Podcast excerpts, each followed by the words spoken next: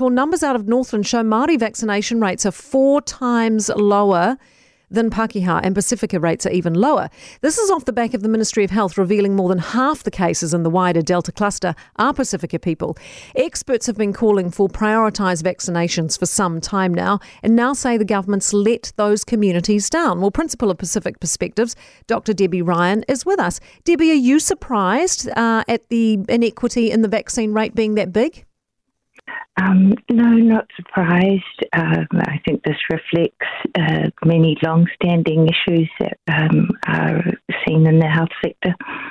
Uh, what, what, do you mean? Are you saying that this is a, a, a race issue? Um, I'm saying that we have lots of um, evidence about the barriers that Pacific people face to getting the health care that they need. Um, that uh, this is reflected in um, uh, repeated uh, reports that show that Pacific people are more susceptible to these outbreaks of infectious diseases um, and face many barriers to getting health care um, and the health information that they require. So, what sort of barriers are we looking at in Northland? Because uh, from what I can see, there are you know car park events, there are drive-throughs, there are vaccination centres. You know how much responsibility falls on on them to book like everybody else and get it done. Um, yes, that's true. Uh, we all have responsibility to engage with the health system, but we understand that our diverse population have different needs. For example, we understand that young people engage in the health system in a different way um, and communicate through social media or, or things like TikTok. Um, so some of our population have um, different language needs, for example, but especially with a, a, new treatment like a new vaccine, it's really important that you're getting information from somebody that you trust.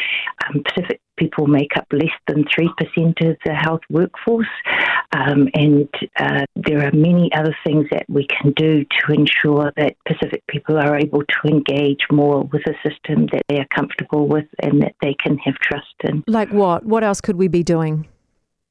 Um, well, there's been some really great examples. For example, the Wellington um, DHB have, uh, as other people have pointed out, delivered through churches.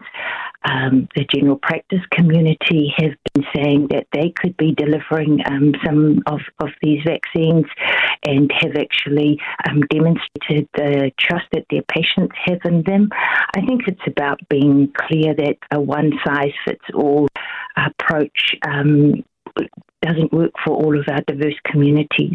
Debbie, thank you. Dr. Debbie Ryan, Principal of Pacific Perspectives.